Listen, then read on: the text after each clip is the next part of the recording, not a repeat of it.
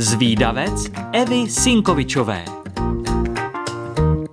Moji milí zvídavci, mám tu pro vás další díl, který přináší novou zajímavost. Tentokrát se dozvíme něco o historii mobilů. Mnozí z nás mají mobil prakticky přirostlý k ruce, jsou na něm velmi často a neumí si představit, že by ho neměli. Pokud si ho výjimečně zapomenou doma, připadají si jako bez ruky. První funkční prototyp mobilu spatřil světlo světa v roce 1973 a v tom stejném roce proběhl historicky první hovor v mobilní síti. O deset let později, tedy před 40 lety, se začal masově prodávat první komerční mobilní telefon na světě. Měl přezdívku Cihla a vyrobila ho společnost Motorola. Rozhodně ho ale nemohl mít každý, byl dost drahý. Přezdívku Cihla však neměl nejstarší mobil jen tak. Vážil kolem jednoho kilogramu a byl velký asi 30 cm, plus měl dlouhou gumovou anténu. To si asi dnes už ani neumíte představit, co? Na jedno nabití byl telefon aktivní maximálně 8 hodin a jeho baterie unesla maximálně 30 minut dlouhý hovor. Mobily tehdy vypadaly spíše jako vysílačka. Problém byl i s ukládáním telefonních čísel, vešlo se jich tam ze začátku jen asi 10. Telefony měly jednobarevné displeje, takže něco jako taková levná kalkulačka. I tak byl ale tento telefon prodávaným zbožím. Nejrůznější bohatí finančníci a další profese tyto mobily měli.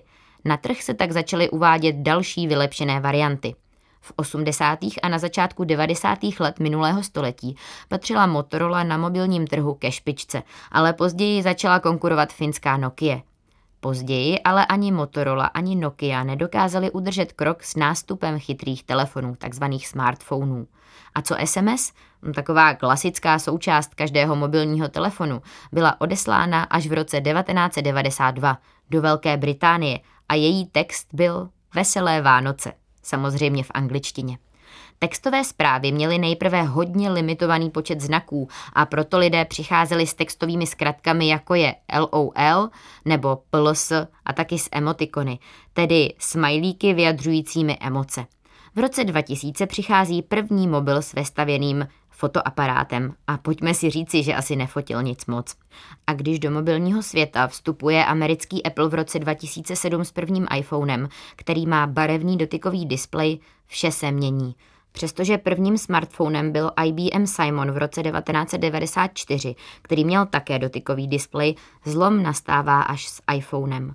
Rok 2008 mění to, jak vnímá smartfony veřejnost.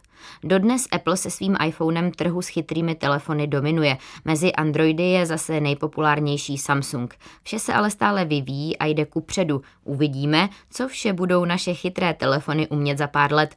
Nebo bude něco jiného nového a vše bude zase úplně jinak. Holky a kluci, pokud chcete o historii mobilních telefonů někomu vyprávět, ale nestihli jste si všechno zapamatovat, tak nevadí. Už teď si to na webu Rádia Junior můžete poslechnout znovu, kolikrát chcete a pokud vás napadá nějaká zajímavost, o které moc lidí neví, tak mi určitě napište a třeba se objeví v nějakém dalším dílu z výdavce. Tak ahoj!